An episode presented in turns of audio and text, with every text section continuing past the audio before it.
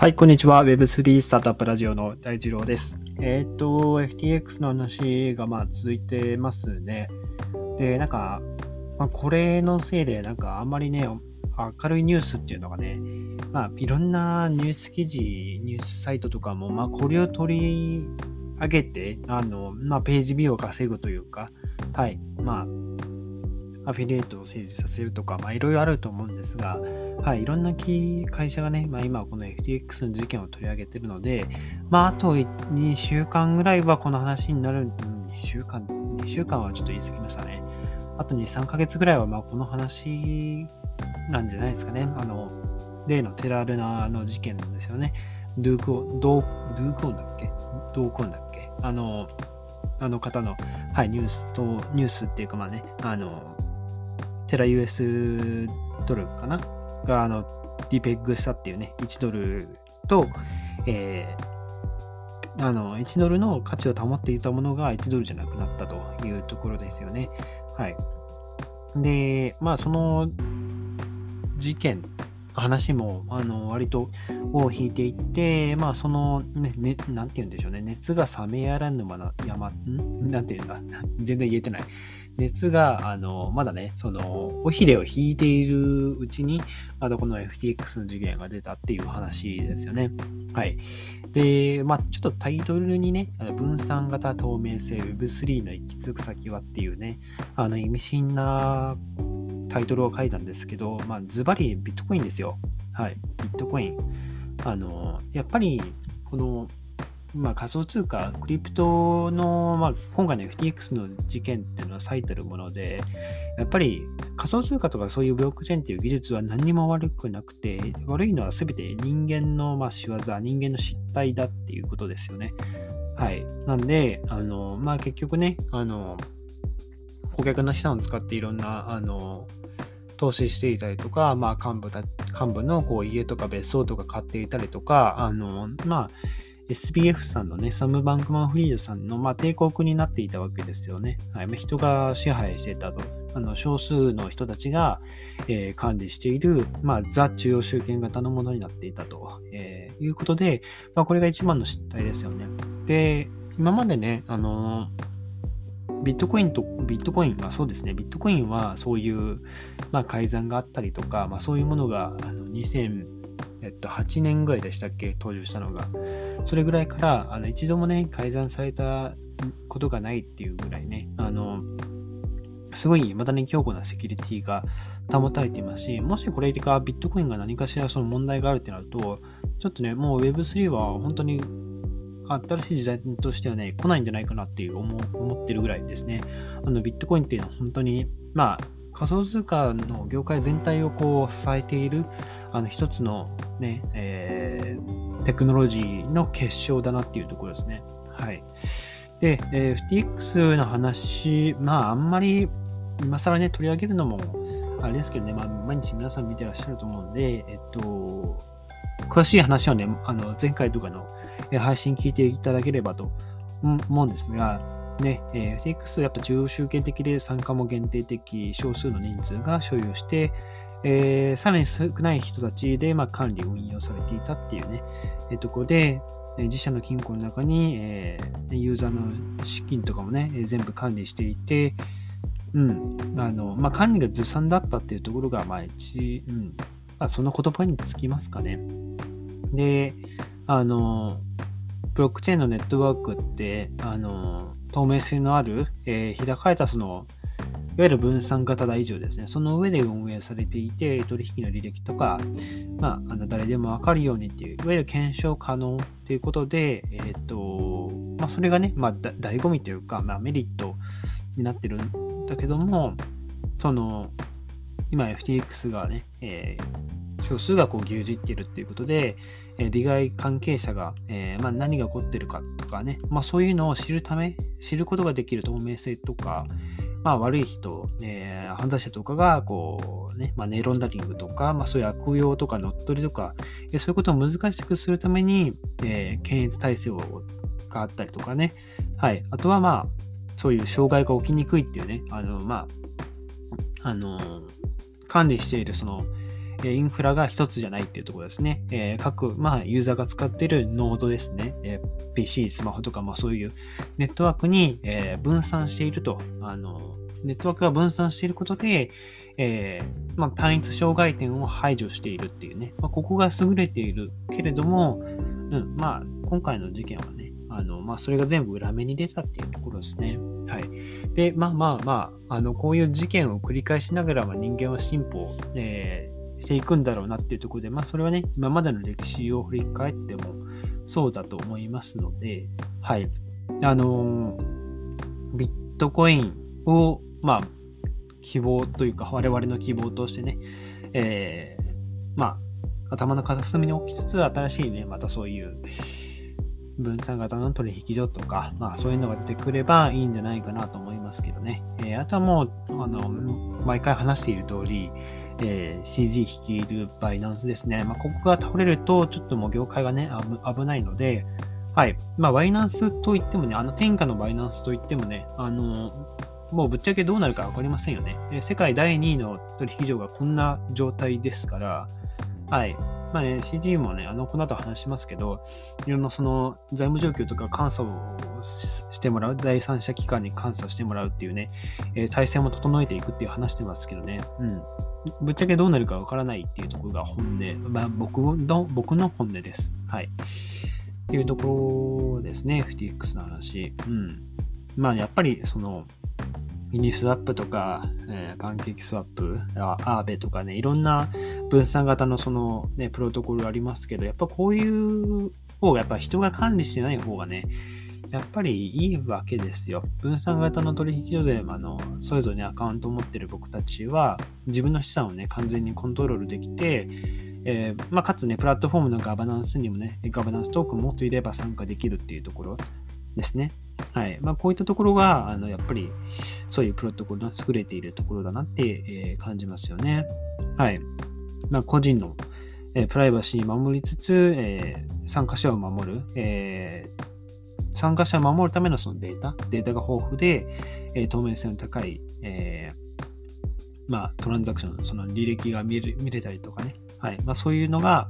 えー、整っている必要があるというところですよね。はい。まあ、あとは、えっ、ー、と、この FTX の事件を受けて、まあ、いろんな会社がね、まあ、特にコインベース、バイナンスを筆頭にですね、情報を開示していく、あのいわゆる資産開示ですね、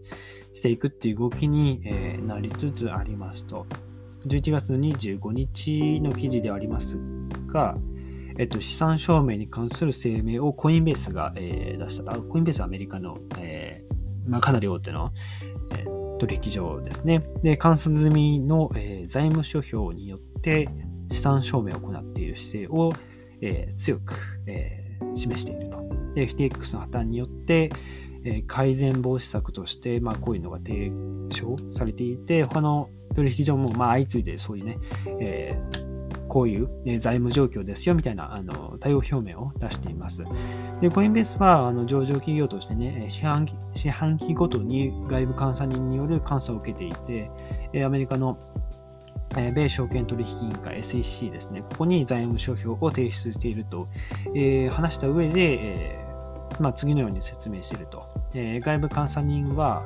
え当社、えーこのコインベースですね、のコールドウォレットに保管されている資産を確認しに来ると。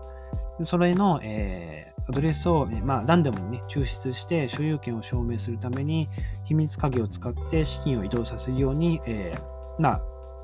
コインベースに要求すると。で今年の、え、第2四半期4月から6月からは、え、顧客のための保有する、え、仮想通貨をバランスシート上で負債、負債ですね。負債として、負債の資産として明らかに、あ明確に計上することも義務付けられたと。え、要はコインベース、まあ、そういう取引所にとっては、顧客の資産っていうのは、あの負債であるっていうことをね、えー、表しているか、こう明確にこう計上しているという話ですね。はい。で、その負債をこうね、あの、負債なので、あのそのお金をね、どこかに、あの、まあ、会計上は負債になっているので、えっと、それをね、あの、どこかにこう、まあ、FTX みたいなアラメダにね、投資するとか、そういうことは、えー、しないわけですよね。負債な負債なんだから。負債だからできるわけないですよね。はいまあ、そういう考えのもと、まあ、そういう、えー、計上をしていくっていう話ですね。で、コインベースは、えーまあ、彼ら独立した外部監査の重要性も強調していて、監査については、えー、帳簿上ですね、帳簿上の、えー、資産額について、えー、正当性、これを確認して、えー、手遅れになる前に問題を検知する、まあ、こういう側面も大切ですよと。まあ、まあ、まあ、当然のことですね。で、あとはまあ、さっきコールドウォレットに保管されている資産を確認するしに来ると、SEC がね、確認しに来ると、えー、SEC らがですね、まあそういう外部の監査人の方ですね、と言いましたが、まあ、ホットウォレット、コールドウォレットのその運用方法とかね、管理方法についても、えー、まあ、独立した第三者が確認するということで、えかなりね、えー、細かい精密な監査を受けていることを説明していると。いう状況ですね。はい。念のためコールドウォレットっていうのは、あの、インターネットともう完全に切り離されたものですね。なので、えー、ハッキングがほぼ不可能と呼ばれていますね。えー、これに対してホットウォレット、いわゆるメタマスクみたいな、ね、ブラウザの拡張機能として使われているような、えー、まあ、ウォレットですね。をホットウォレットって言いますが、これはインターネットに接続されたウォレットになりますので、うん、何かこう間違え、ちょっと間違えてこうね、えー、何か、えー、よくわからない取引所とかね、まあそういう、あとはなんかよくわかんないトランザクションとかね、えー、まあ接続してしまうと、もうそこからね、全部お金を抜かれてしまうってね、えー、シードフレーズも抜かれてしまうとかね、まあそういったことがあるので、えー、まあ、資産はね、できるだけレッジャーなのとか、まあ、そういうコールドウォレットに保管するっていうのが、あの、まあ、安全っちゃ安全なんですけれど、あの、結構ね、ぶっちゃけハードル高いんですよね、コードウォレットに、あの、保管するのって。あの、レッジャーなのとかも、あの、アップデートをね、していくんですよ。なので、その、やっぱ、結局そのコールドウォレットの管理ですよね。アップデートとか、あとは、まあ、シードフレーズとかね、あの、ちゃんとあの保管しておかないといけないですし、まあ、ちゃんと復元できるのかっていうのもね、あいざという時に、はい、ちゃんと保管できあの復元できるかっていうのも、あの、まあね、割とまめにあのチェックして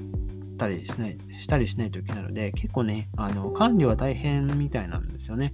はい。まあまあまあ、そのコードウォレットをね、えーまあ、使うかどうかというね、まあ、ご自身の判断に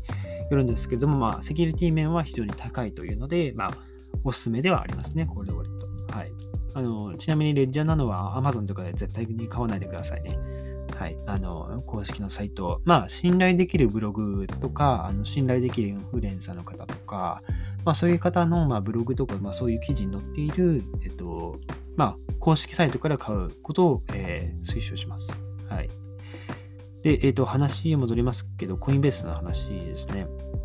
あとね、えー、コインベースは取引所が資産証明をするときに、新しい方法を探るための助成金も提供していくと発表していて、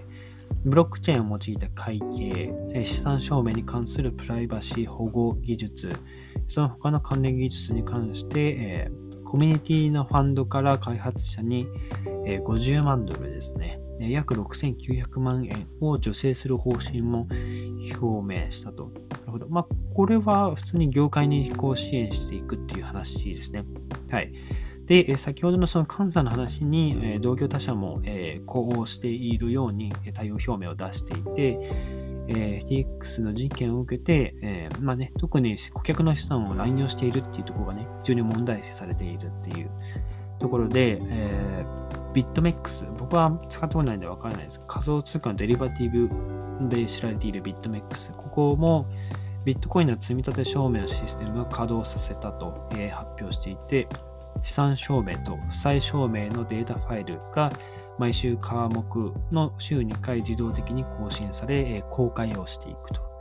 えー、クラケンは、えー11月の18日ですね、えー、定期的なまあ監査を受けることを発表していて、顧客がね、えー、クラケンの取引所で保有する資産を自分でね、えー、確認できるようにするツールも、えー、準備中ということですね。えー、資産の証明と負債の証明を一致させることも重要と指摘していると。なるほど。はい。で、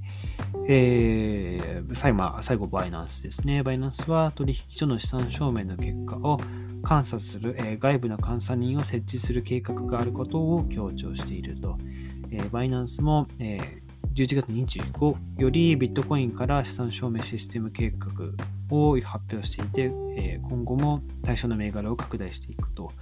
いう予定だそうですね。はいまあ、資産証明していくって、まあ、どれだけお金が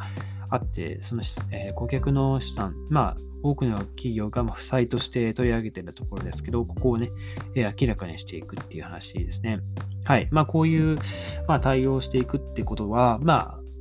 ちょっとね、コイン、日本のコインテックもちょっと危ないんじゃないかっていう話が出たりしましたけど、はい。まあ、ビットフライヤーとかね、国内、えー、GMO だっけ？はい。あの辺とかも、まあ、こういう資産証明とかをね、え、行っていく流れになるかもしれないですね。海外の流れは、まあ、いずれ日本に来るかと思うので、はい。まあ、日本でね、日本の取引所にこうお金を預けている方もね、えー、まあまあ、あんまり大きいお金を預けているのはね、うん、危ないと言うんだけど、自分でね、こう管理していてね、あのー、まあ、コールドウォレットとかをね、使いこなしているならまだしも、うん、そうですね、あんまり大きいお金をホットウォレットにずっと入れておくっていうのもね、えー、なんか危ない気もしますがね、はい。まあ、の分散してね、管理しておくっていうのが一番、えー、リスクヘッジにつながるのかなと思います。はい。ということで、えー、まあ、分散型透明性 Web3 にくっつく先、まあ、ビットコインのようなね、システムが、えー、まあ、システムというか取引所ですね、まあ、そういうのが、えー、今後開発されていく、増えていくっていうことを、まあ、願うばかりかなっていうところですね。はい。まあまあ、こういうところで、まあ、新しい、なんかね、あの、プラスの記事とかが出てくればね、えー、まあ、積極的に取り上げて、えー、まあ、共有できればなと思います。はい。ということで、今日のエピソード良かったらいいなと思ったら、ぜひフォローをよろしくお願いします。えー、それではまた次回の配信でお会いしましょう。